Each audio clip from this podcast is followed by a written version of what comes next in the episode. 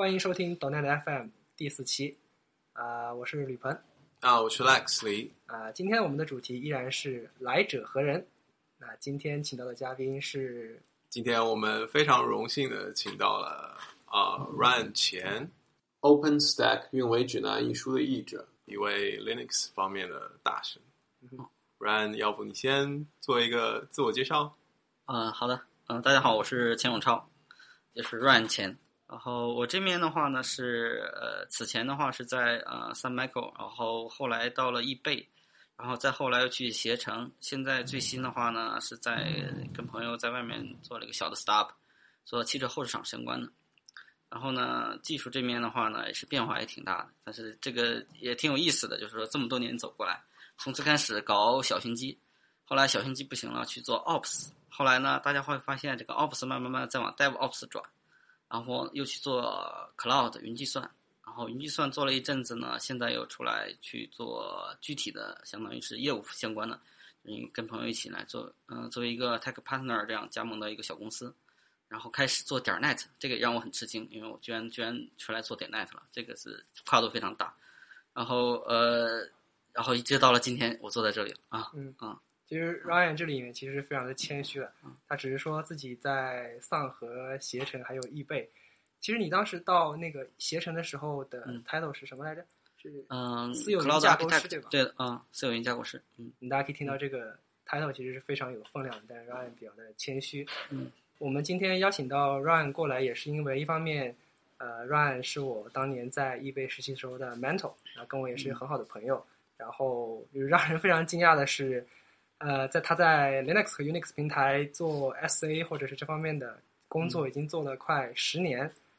但是现在突然搞 .NET，也是让我非常的吃惊。嗯，那么其实作为、呃刚刚跨界到 .NET 的这个工程师的话，我们相信那个 Ryan 能够给我们带来就是很多这方面经验的分享。嗯那么我可以这里先就是聊一下我是怎么就是认识 Ryan 的，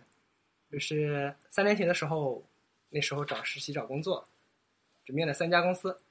，Yes，哪三家公司呢？呃，华为不算啊，三家公司：微软、摩根和这个易贝。那么摩根的话，呃，这个就是 Lex 所在的这个公司。那么易贝的话，其实当时我去易贝面试的时候的面试官其实就是 Ryan，而且当天发生一个非常就是 好玩的这个插曲，就是说，呃，其实当时我已经拿了那个就是微软给我发了 offer，但是我还是愿意去易贝去面试一下，因为我有个学长就在那个易贝做那个 COC team，就是中国运维中心。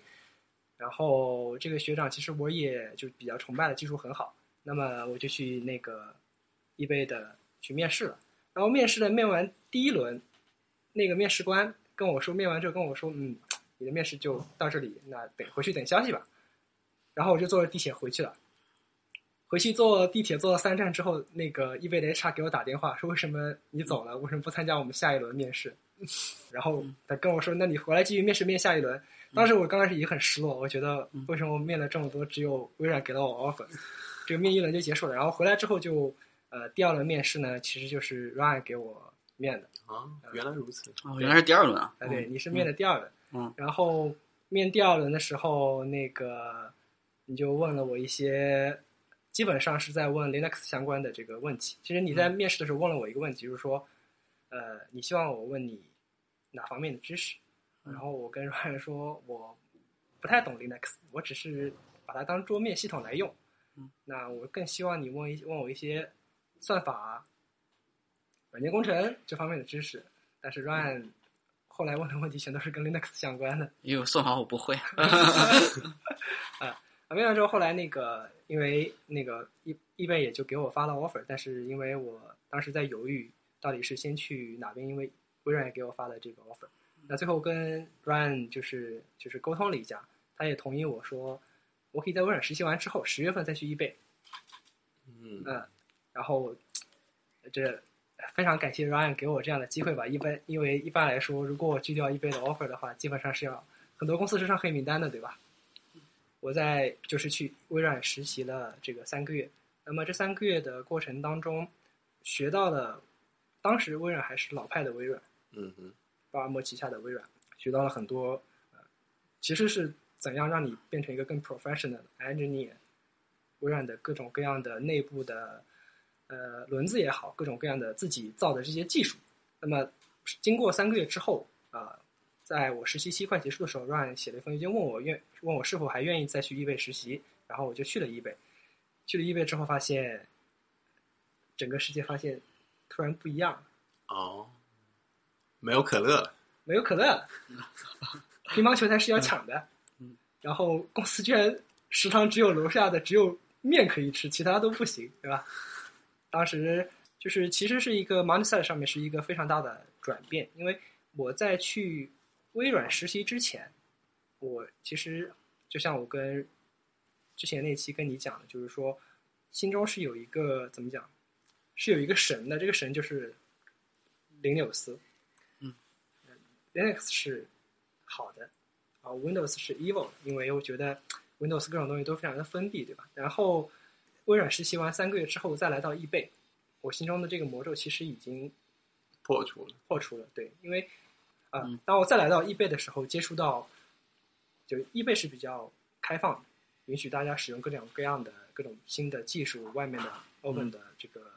project，、然后我发现我以一个更平和的心态来面对这些新技术技术的时候，发现其实微软做的那一些其实都非常的类似，而且甚至从某些程度上，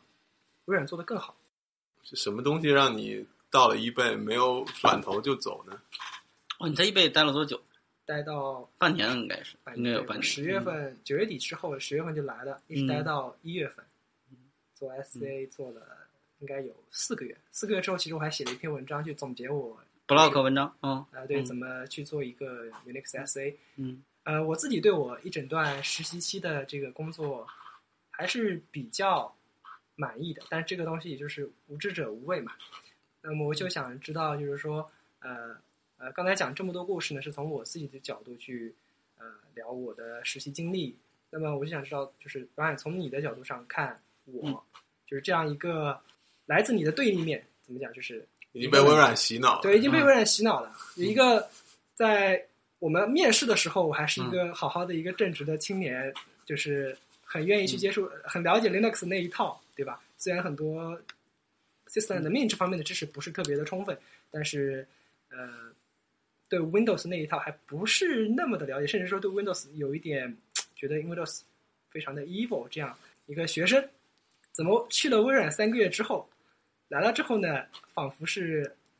变了一个人。我觉得这个还好吧。我觉得，呃，因为当时记得招新生，我我有点忘了哈，具体，因为好像过了挺多年了，我感觉。然后我觉得，其实现在现在对我而言，像像微软啊，还有像像 Windows 这一套东西，对我而言反而觉得越来越觉得，就是说我反而像打开了这种新世界的大门一样子。就是以前可能接触的太少了哈，因为因为以前用 Linux 用的比较多，再早是是是 Solaris Unix 那一套东西。我觉得，嗯，当时当时的话呢，当时我记得我好像招你进来啊，像这种这种这种像实习的这种关系，我觉得是一个双向学习的，就是说从从年轻人的角度来讲呢，是从这种大公司学一些经验啊，但是从从公司的角度来讲的话呢，反而是让原有的公司这些人呢，能够看一下现在的年轻人在做些什么事情，在想些什么事情嗯，然后这这个其实是一个很好的学习机会，尤其像我现在。呃，出来做这个公司的时候呢，在招一些实习生的时候呢，说每次看到这些年轻人能学到学到不少东西，就是 Unix 和 Linux 这一块儿也是一个类似的这样的这样的概念，就是说，当我从这样从那个从易贝出来，然后去去到了那个携程，然后携程因为大量用了很多 Windows 的东西，嗯，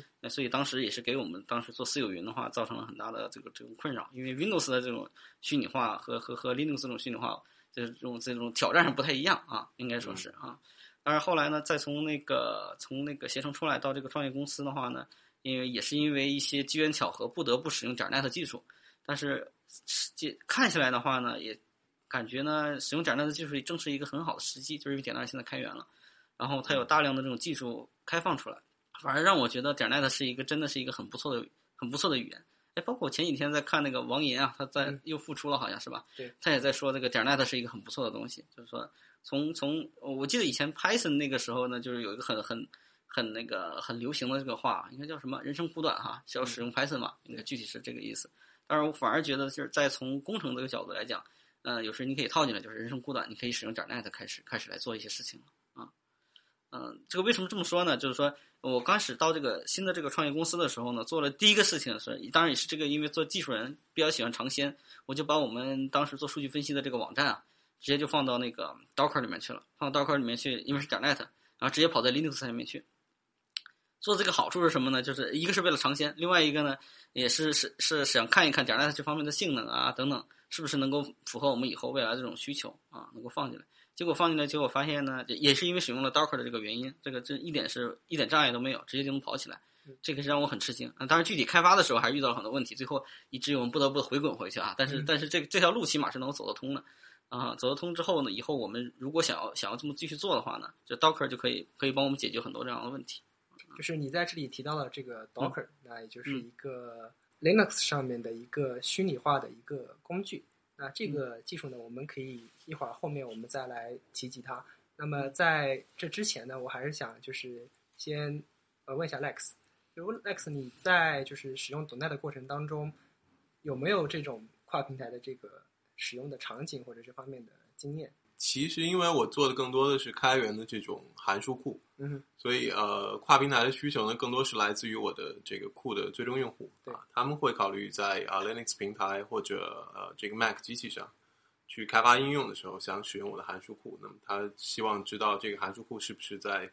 啊、这些非 Windows 的操作系统上依然可用嗯哼，啊，所以更多的我觉得我的这个角度并不是自己亲自的去做这个跨平台的开发。呃，钱老师啊，有个问题要咨询一下啊，因为呃我们都是做 Windows 做很久，嗯然后突然有一天啊，客户说我在 Linux 平台用你的函数库，然后报了个问题。啊，我就自己赶紧装了一个 Linux 机器，然后想要重现这个问题，但是嗯登录之后就不知道该敲什么命令了。这个学习 Linux 其实嗯在我看来啊，还是挺复杂的。您您这边呃，对初学者有什么建议吗？啊，这个如果真正想想对就是 Linux 哈 Unix 这套东西感兴趣的话呢，就是基本的东西，像我记得这个比较有名的有个鸟哥那个私房菜啊，很很有名，对吧？我们都是看这个长大的。嗯，就有点类似于 Linux 入门幺零幺一样的啊，这种这种弄起来。但是反而现在的话呢，真的是很容易了。就是说，就我举个例子哈，就我最开始就是说，在这个公司，我最开始我我刚才说想把我们那个数据平台这个网站搭不到搭到 Linux 上来，对，因为但是它我我是希望用点 net，但是我又希望在 Linux 上面跑，我就这么一个简单的需求。对的嗯，因为我为什么想在 Linux 跑？因为 Linux 我熟。那为什么要用点 net？因为我网站是点 net 做的啊，就这么这个两个有个这个有这个 gap。所以最开始尝试的时候，我是尝试在 Linux 上把这个环境给搭搭建出来对啊，大环境嘛，这是这是 Office 三板斧，现在上来就搭环境。结果发现呢，这个因为点 net 这现在还是 beta 呃，是跨平台是 beta 阶段的，所以它这里面需要很多东西呢，就是说，一个是照着文档来，另外一个呢，做出来的东西呢，按照它按照它的步骤来，也有可能会失败。为什么会失败？因为它没有正式发布出来，它的文档一个是有点乱，另外一个呢，啊，在当时哈啊，不像现在，现在可能已经很成熟了。呃，最后我发现比较好的事情呢，就是你不要去花几个小时去搞这些事情了，最简单的直接上去去 Docker。Docker 嗯那个 Redis 它那个 Hub 官方的 Hub 上去，微软已经发布好了这样的一个一个 Docker 的 image，嗯你把这 image 拿回来，按照它那个文档，把你的 code 往那里一放，一跑起来就跑起来了，就直接在 Linux 上面就可以用运运行了。因为什么呢？因为它把这些所有的细节都封装到那个 Docker image 里面去了，嗯你不需要关心。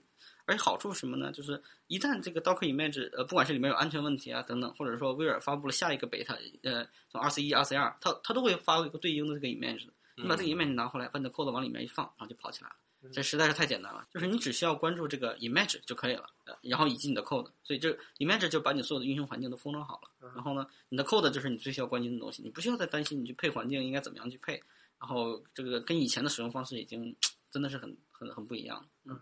就以前可能我们更多的就好像聚沙成塔，但现在好像更多就是一个搭积木。对的，搭积木，而且这个搭积木的工具是越来越强大了。以前在最早的时候，如果像没有配置管理工具，像那个 Puppet 啊等等这种东西，你这你这你可能去改大量的配置文件，对吧？拿 VI 上上 Linux 上去改，你可能要熟悉一下 VI，然后甚至有一些时候像那个 Emacs 这种这种，你你要上去 Emacs 最最著名的就是你进去之后不知道怎么退出来，对吧？对啊，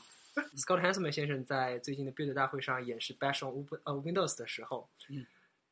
他用那个 apt-get 装了一个 Emacs，打开之后他说我不知道怎么关闭，然后直接点了一个叉。对，啊把整个 bash 给关掉了。呃这个这个挺有意思的，这个这个也算是比较典型的，有点类似于这种，因为有些时候，呃呃，我我我会忘掉 Emacs 怎么关哈，但有些时候你像打开，就像我们常说的这种这个不要尝试去吃灯泡一样的，对，你如果尝试打开一个 Max，你也会忘掉怎怎么样关掉它。最后我是一般都是 Q Q 进程直接把它 Q 掉了啊。呃，这里我们无意挑起这个编辑器的这个这个战争，对吧？到底是 Emacs 还是 Vim？嗯，如果 Linux 想要尝试一下子，比方说在自己笔记本上装一个虚拟机软件，像 VMware 或者 Watchbox，然后呃可以选择一些主流的 Linux 发行版本。然后嗯，如果是想真正想真呃长时间的玩一玩 Linux 的话呢，可以装一些无班图的那个 Desktop 版本，因为它自带了图形化的这种桌面管理器啊，像不管是 KDE 啊还是还是嗯 GNOME 那种这种这种比较方便。嗯，哦，我记得我当时在使用 Mac 之前的话，一直在使用那个。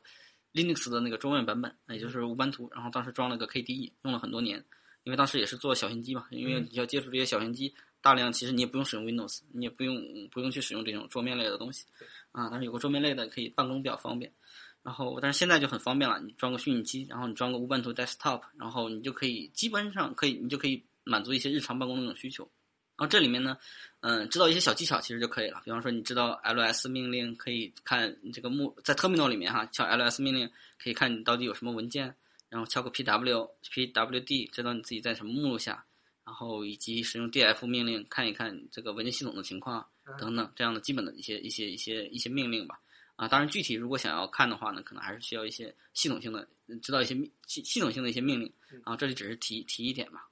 啊，田老师会呃。开设一个为 Linux 嗯新手们准备的一个公众号，Linux 嗯，公众号叫 Linux 之路，然后帮助大家快速的去 pick up。当然了，就是说没有什么事情是能够迅速就习得然后上手的。但是因为钱老师在 Linux Linux 这一块的经验十几年的经验，我想能够给我们带来很大的帮助。对对对。我看来突然想提一个小插曲的，呃，钱老师，你刚才说。呃，你在使用 Ubuntu 的时候用的是 KDE 对吧？对的。你没有使用 GNOME？那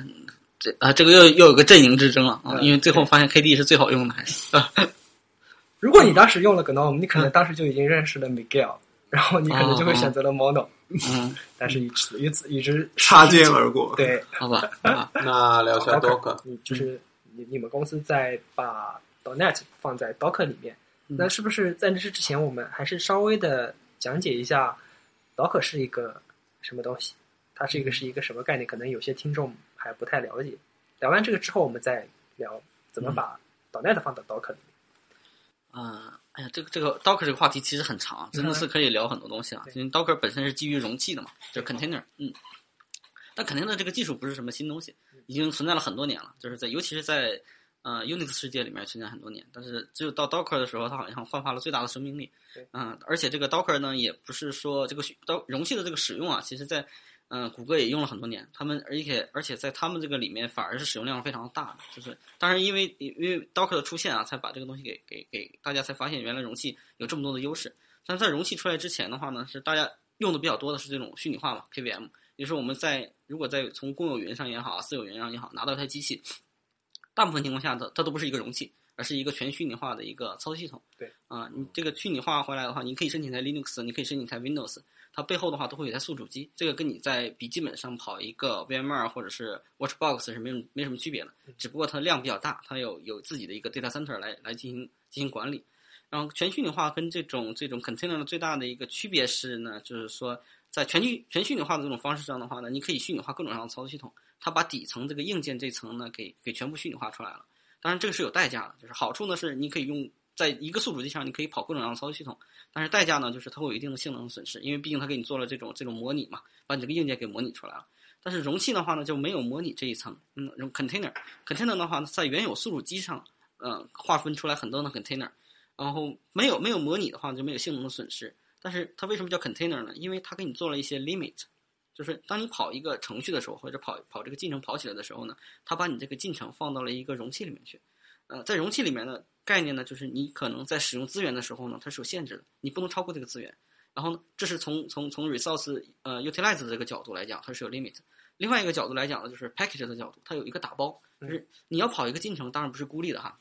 我们像你像你到一个销售公司里面去申请机器，为什么要申请机器呢？其实你不是要机器。你只是想要一个带着计算能力的一组资源。对就是说这组资源里面是有什么呢？它可能预先帮你装了很多软件进去了，这些软件其实是你需要的。它可能预先帮你装了很多工工具进去了，这些工具是你需要的，所以你才能进行开发。当然你当你把这个东西开发好了之后，跑到生产环境去的时候呢，其实你不太关心这个这个这个里面有什么的，但是它需要的这些库啊这些资源是需要的。那呢，他就把这些这些东西以包打包的形式把它放到了这个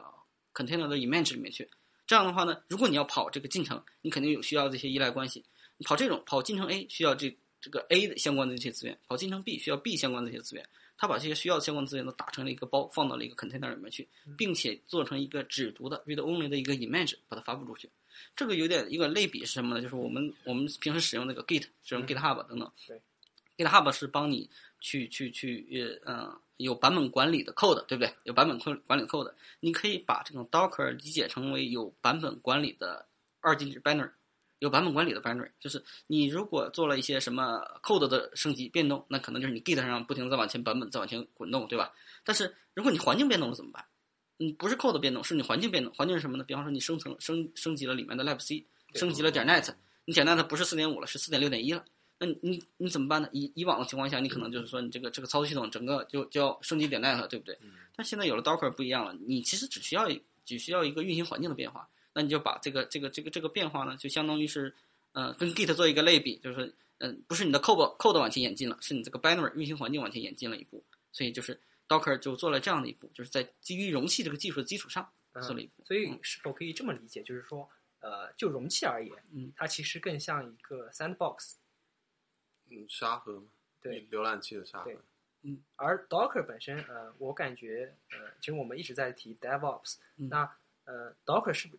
在我看来是不是一个 DevOps 的新的方向？那么以前我们在做 DevOps，其实是说我们写脚本，让所有 manual 的事情去做成 automation，对吧？嗯那好比是这样的，就是说，我们就像你刚才提到的，我们本来是在用 .NET 四点五，现在我们希望 .NET 四点六点一。嗯，那我我们以前做的事情，我们俩手把手，对吧？嗯肩并肩的把 敲命令上去，把这个就是 .NET 四点五进行升级。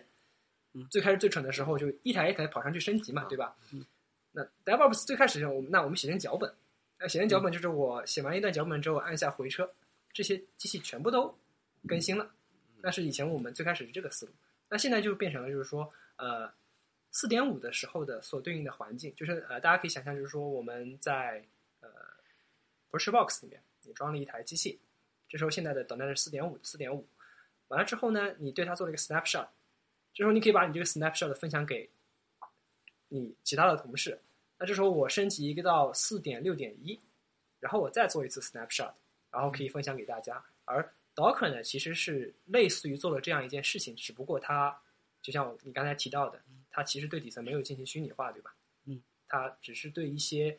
呃进程和计算资源的一个隔离。那它相当于是，就像你刚才是提说，它其实是对应的实际是 bits 的一个管理。那我对这些 bits 做了一个 snapshot，嗯然后可以把它分享给不同的人。对，它就是呃，里面是有很多呃，里面其实都是文件了，当然是啊，因为不同的文件，然后呃，里面有像你刚才提到的这种这种不同的这种这种这种变化，做 snapshot 对吧？对 snapshot 其实真正的呃这种出来的是，嗯、对应的像 Docker 这种，它使用那个是默认的话是用那个 AUFS，就是分层的文件系统，呃，里面的话不同的这种这种这种这种话呢，你你如果在原有的这种 base 的这种 image 的基础上创建一个新的这个新的 image，它是其实跟原有的这种 base image 是有一个依赖关系的，其实跟 snapshot 是很像的。然后，当你如果新增了一些东西的时候呢，呃，在原有的这台宿主机上，它其实并不会增加很大的内容，因为它不会把原来的东西重新 copy 一份出来的。对，呃，原来原来的技术还在跑。当然，如果你变动很大的话，它可能东西也很大。那如果你变动很小的话，它只是在原有的上层基础上增加了一些文件啊，或者删除掉一些文件等等。所以在这方面的话呢，就跟跟 snapshot 是很像的嗯。而且 Docker 这个技术的话，呃，你刚才提说 container 其实不是一个新的技术，对，很多年而且谷歌自己确实有非常多这方面的实践，嗯，但可能出于某些原因，他没有把它分享出来。但是我们知道，其实他是发过一些 paper，或者是说做过一项一些这项技术的分享，但是我们这些普通的群众、普通的技术开发人员，并没有能够把它当做我们日常使用的这个工具链，对吧？那这就让我想起了 Elasticsearch。那么大家知道 Elasticsearch 的底层其实是 Lucene，那在 Lucene 之后，大家其实了解到，呃，有一个就是做搜索叫 SOLR，就是其实出过很好多个这样基于 Lucene 的这种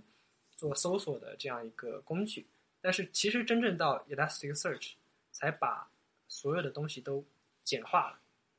然后降低极大的降低了这个门槛，让所有的普通开发，就是我们我们这些 Nobody 不需要太懂太多里面到底是怎么实现的，我们冲上去就可以使用，对吧？那其实都可以是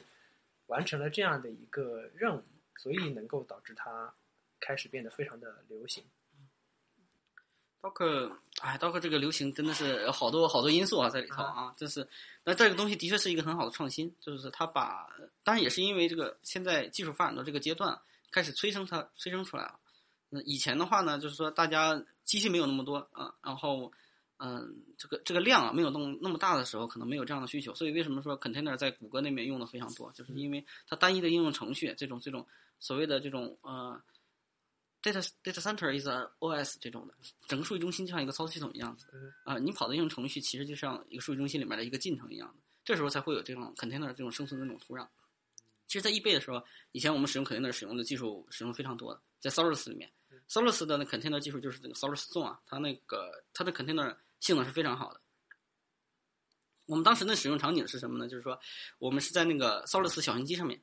小型机上面跑那个 Oracle 数据库，但是因为在测试环境，在 QA 环境，它那个需要很多个 Oracle database 的 instance。那如果你要给这台机器，就是一台机器只跑一个 Oracle database，这样的话明显是十十分浪费的。嗯但是我希望跑多个，但我希望跑多个的时候呢，我又希望彼此之间互相不要影响。但是我又不可能在上面跑虚拟机这样子，因为虚拟机的话，对我们这个小型机的资源浪费其实也挺大的。因为因为我们这个小型机后面接的不是本地内部的存储，是接了光纤存储的。啊，呃，光纤存储的话，一个是它价格比较贵，当然吞吐量非常的高。然后，所以我们希望在上面跑多个那个 Oracle 的呃 database 的 instance，然后充分利用起来。所以这时候我们使用了那个 container 技术，也就是 Solus Zone，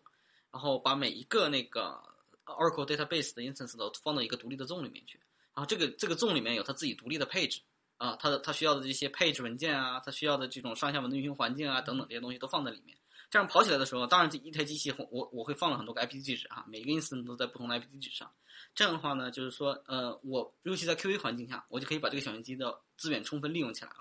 然后，当然这个是有一个前提条件的，就是说我这个小型机跑的 Solus 环境上面跑的多个 Oracle database，它整体的运行环境是一致的，就是都是跑一个 Solus，然后以及上面的这些基本的这些呃 Solus 操作系统的需求这些库啊都是一致的。这就是跟我们肯定呢就是呃需求是一样子的。就我们如果跑一个 Docker。底下可能是一个一个 Linux，然后我们这个每个 Docker 的 image 里面的话，都是一个独立的一个一个小的 Linux，啊，它能够把把这个操作系统上的硬件资源给充分利用起来，不像虚拟化一样，它有一个虚拟全部虚拟化的这样的一个一个一一个呃一层来浪费我的资源，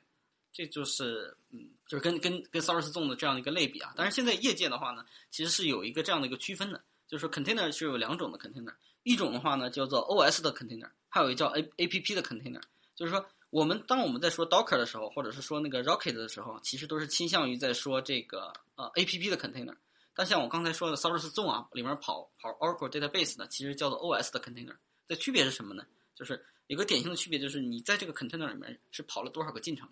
如果说你只跑一个，比方说我就我就启动了一个一个一个一个嗯呃 Web Web Server，不管是 Nginx 也好，呃阿帕奇也好。那它呢，就用用用 Docker 把它封装起来一下也好，这就一个 APP container。嗯。但是如果里面我跑了一个什么呢？不仅仅是跑了一个 Oracle database，我还跑了一个 SSH 的一个 server，就是你可以远程 SSH 进去看，所以这种这种的话，一般都把它叫成叫 OS OS 的 container，就是你可以把它理解成一个不用全虚拟化的一个虚拟化环境。虽然它虽然它是能够你可以 SSH 进去，你可以进行操作，但它其实是一个 container，不是一个全虚拟化的。但是我们在呃最开始 Docker 在引进，不管是在国内啊也好，还是国外也好的时候，很多人的话呢，嗯、呃，一看，哎，这是一个 container，这是一个容器，我我倾向于把它使用像像虚拟机一样来使用，里面我可能跑了一个 SSH，我可以 SSH 进去，然后可能有一个独立的 IP 地址，我可以进对它进行管理。但是从 Docker 的初衷来讲的话，不是这样子的。那个 Docker 的初衷呢，它是希望你呃 Docker 这个 image 只包装了你。要跑的一个唯一的一个进程啊，不管你是 Apache Server 还是 Nginx Server，你把它跑起来之后呢，你不要去 SSH 进去了，因为它就是个进程，你 SSH 进去看什么呢？你跑起来的时候，你就应该对所有的这些环境你应该知道了。当然，你跑起来命令的时候是是有命令行的，对吧？你你你的卷对应的是操作系统是哪那个卷的位置，你挂机的对应的这个文件系统对应的是哪里？你的端口做了什么样的映射？当然，你这个可能只要复用了这个这个宿主机的这个 IP IP 地址，但是如果不冲突怎么办呢？一台机器可能跑很多个 Docker，呃，可能跑很多个 Web server Web 这种 service。你如果跑同样的端口肯定会冲突的，所以你可能在跑这个 Docker 的时候，你要指定好这种端口的映射，就是你把你自己这个 Docker 里面跑这个八零端口映射到外面的多少，映射到可能是八零八幺、八零八二等等。嗯，一台速度机我可能跑了十个 Docker，有十个 Web service，啊，那可能是从八零八幺一直到八零九零等等，让它对应到每个 Docker 里面的这都是八零端口，因为你跑了一个阿帕奇嘛，对吧？你或者你跑了一个 NGX 这样的 Web server，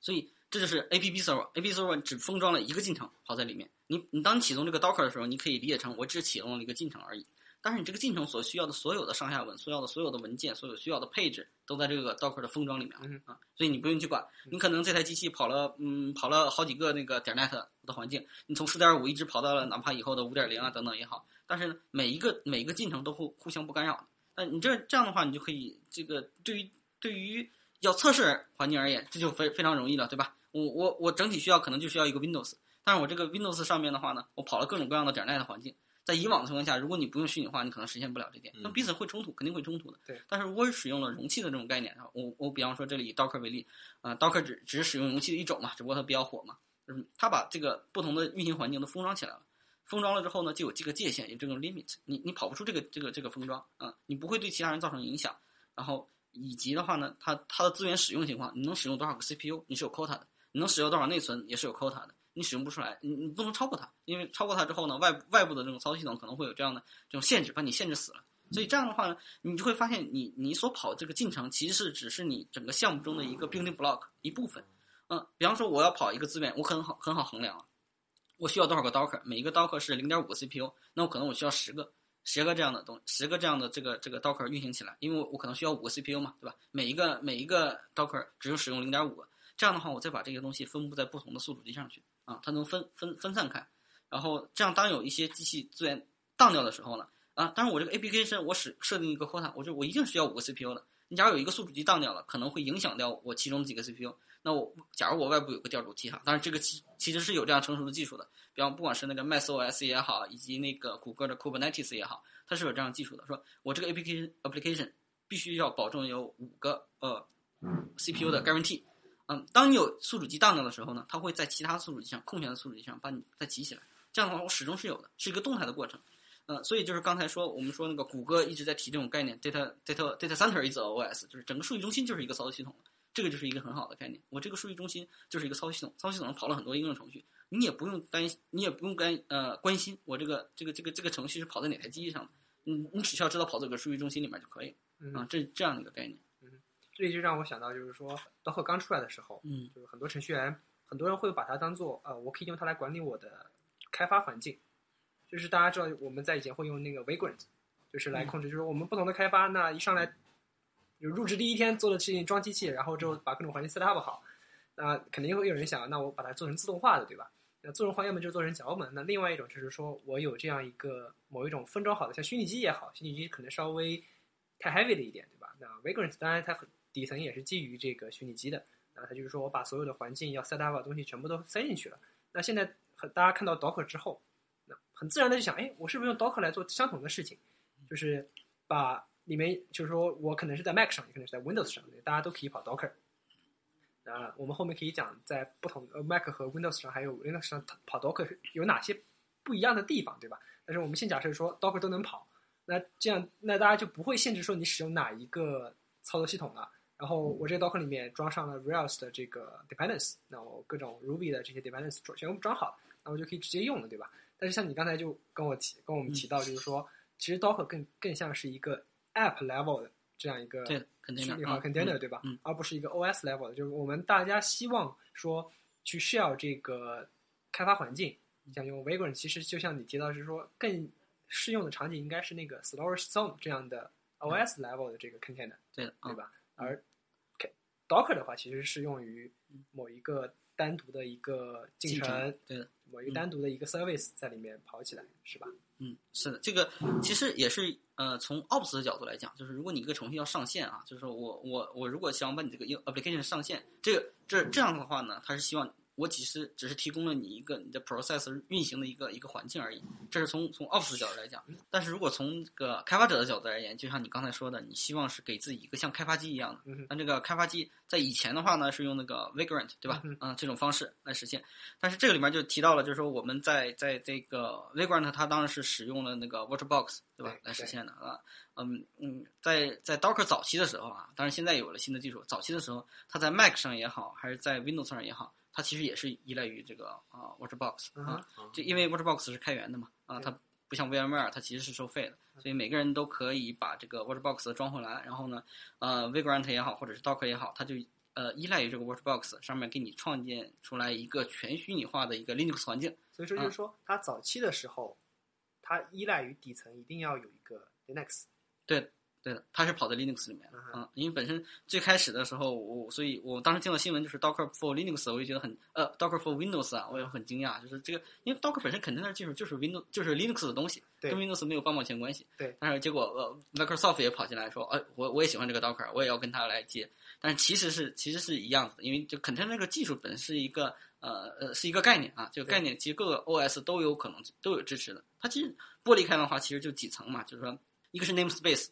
还有一个叫 C Group，就是说 Linux 是有 C Group，当然这个是是谷歌搞的啊，叫 Control Group 啊，Control Group 是是用来做什么呢？就是我刚才说的，就是 Container 有一个很重要的一点，就是 Limit，就是你要限制住。如果你不限制住，你你是没你不知道这个进程能跑出要消耗掉你多少资源的。那这个限制就是使用 C Group Control Group 来做的，它是有这个概念，因为 Linux 有 C Group。还有一个呢，就是你能够看到哪些东西，哪些东西是做了映射的，所谓的就是 Watchlight 这一层，它是用 Name Namespace 这种来做的。就是 Linux 也有这个这套东西，但是其实 Microsoft 也有啊，它的它的 Windows 只不过以前的话没没有提这套东西，但是如果他想做的话呢，他他也可以把它拿出来做，所以就是你可以理解成 Windows 也有 Container 这种技术，然后它只要做一个这样的对接，其实 Docker 其实呃跑在上面是没有任何问题的。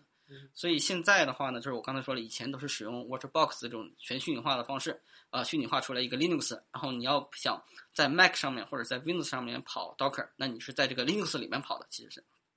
那现在呢？最新版本现在还在 beta，对吧？应该是 beta 阶段的，就是说，呃，已经可以抛抛开这个 Watchbox 了，就是说它已经在 Mac 上面也不需要了，在 Windows 上也不需要了。Windows 上使用什么技术呢？Windows 它用了一个 Hyper-V，这个是因为 Native 支持的。当然，这个是有一个条件的，就是说它它这个 For For Windows 呢，只有 Windows 十以后才会支持这个 Hyper-V。所以，如果你想在以前的上面再想使用这个 Docker Native 这种，应该叫 Docker Native 了嘛？嗯，你你你需要升级到 Windows 十。然后，如果是在 Mac 上面的话呢，它用了另外一种呃虚拟化技术，叫应该叫 xHive，这种方式就是你也可以抛弃 VirtualBox 了，你也不用装了。然后它使用了一种 Mac Native 的这种虚拟化方式，叫 xHive。xHive 的话呢是来自于这个 Bhive，所谓的就是 BSD 的 Hypervisor 啊，因为 macOS 本身就是呃从 BSD 来的嘛，嗯，对的。以前以前 macOS 应该是开源的，印象中。啊，它的内核是开源。对，内核是开源的。而且它是基于从 BSD 那套过来的，所以，嗯，他把 BSD 的那套呃 Hypervisor 整个就拿过来了，起了个名字叫做 xHive，嗯，不叫 Bhive。所以他们你打开那个 Bhive 那个网站很有意思，它左上角的那个 logo 啊是一个蜂巢，嗯，因为它那个谐音正好就是蜜蜂的那个 hive 嘛，嗯，Bhive，嗯，B 其实是是 BSD 的这种意思啊。然后，但是它这个这这个 Bhive 呢，它是其实是很适合给 Docker 来用。但是呢，并不适合做像 WaterBox，你可以全虚拟化出来一套环境，因为它像声卡呀，包括 USB 呀，以及像那个显卡的支持啊，都非常的差，几乎现现在还没有，而且在他们可预期的这种未来也没有计划支持。但是你做 server 没有问题，因为我不需要这些东西啊。呃，我想就是对于我们的听众而言，其实大家应该更关心的是说 Docker for Windows，对吧？然后我在之前的就是 Docker Team 所发布的 Docker for Windows 的文章里面，其实我是看到是说。呃，他们在提说，Docker 马上要原生的支持 Windows，但是呢，Docker for Windows，我不知道我讲的是否准确，因为我看那篇文章里的官方的说法是说，只有 Windows 的 image 才能够 run 在 Docker for Windows 上面。对，好像就是在 Windows 上做的 Docker image 是不能直接拿到啊 Linux 或者其他操作系统的 Docker 上去使用的，这个限制是是真的有吗？那我觉得可能是这样，就是说，因为因为本身 Windows 它也是开始支持这种这种这种 container 技术，我刚才也提到了，因为它也有一些有像也有 C 股谱对应的技术，也有 namespace 对应这种技术。当然，它有这个对应技术之后，它自己也支持 container。那其实所谓的 Docker 呢，其实就是有点类似于你只是在这个 container 技术上层做了一层包装而已。你可以使用 Docker 的 image 做做这种 image 管理。然后，如果是这样子的话呢，那就相当于是说，呃，你在 Windows 上做出来这些东西，你只能在 Windows 平台来跑，因为你只用 Windows 的 container 技术，你不可能跑到 Linux 上面去。其实相当于是嗯。说、Docker 相当于就给你提供了一整套的他自己的各种的 tool set，对的，然后只不过嗯。底层的 container 所对应的那一套是给专门给 Windows 用的，对的。嗯。而就是相当于是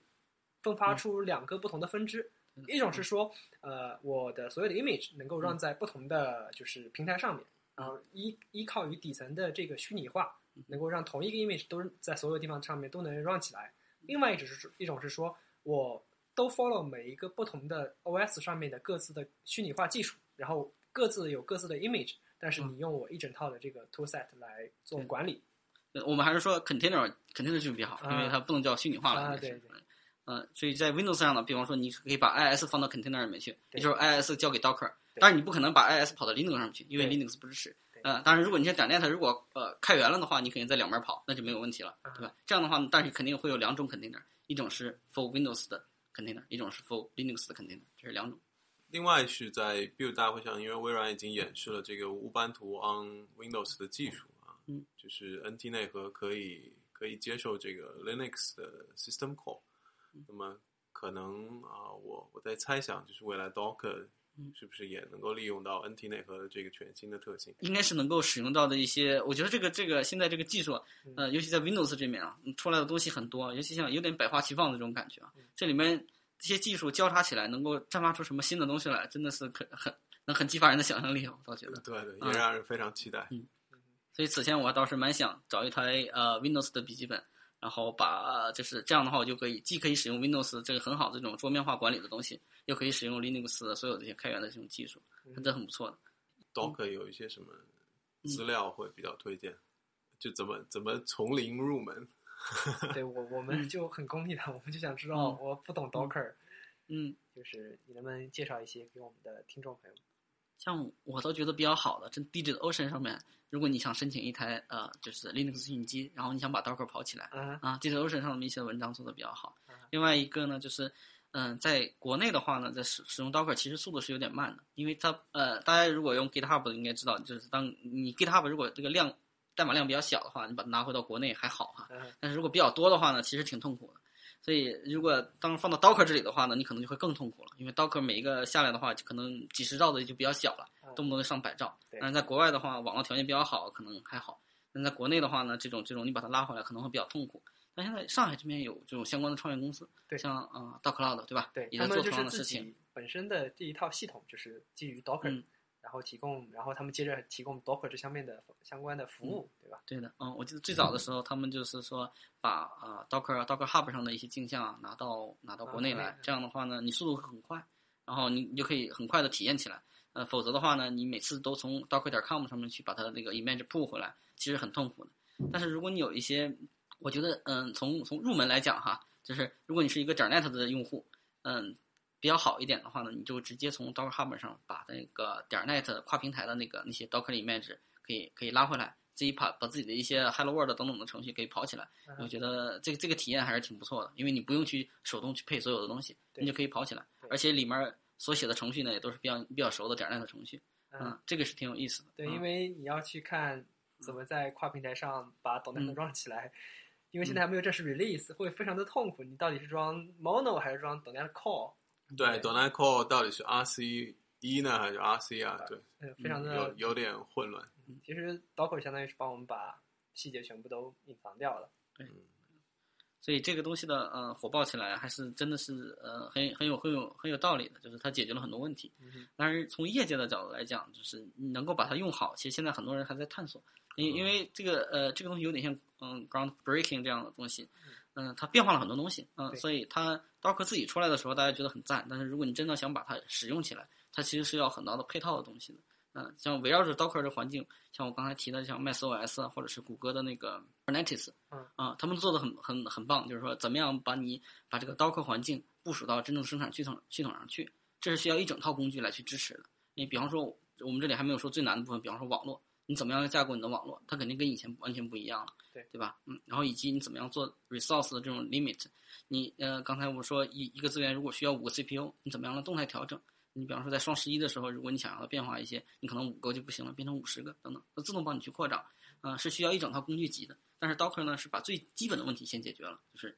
你把你的 run 呃 run environment 封封装到了一个 image 里面去。啊，今天非常谢谢钱老师做客 Donet FM，给我们讲了这么多 Linux 和 Docker 的知识。希望将来还有机会继续邀请钱老师来给我们这个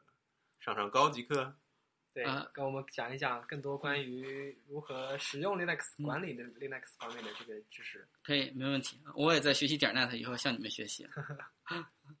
好，这里我们做一个下一期的这个预告。那这一期呢，我们是请到了前携程的这个私有云架构师钱永超来给我们分享 Linux 平台方面的知识，以及和 Docker 相关的一些呃内容。那么下一期我们就要请到一位真正的 .NET 跨平台大师，啊、名字我们先不说啊、请他来给我们分享 .NET 跨平台在国内 BAT 中的某一家公司的最具有最大规模的一个实践。吼吼，悬念好大呀，哎好期待哦！嗯，好，那这一期的节目就到这里了，啊，然后我们给大家说个再见吧。啊再见。呃不对，再见不对，不对，不对，不对，我们还要说那个呢。啊，我们的网站是 donet 点 fm，然后我们的邮箱是 hi at donet 点 fm，同时我们在喜马拉雅、荔枝、蜻蜓上面都已经同步更新吧。大家也可以关注我们的微博账号啊、呃、，Donet FM 打完收工。呀，打完收工。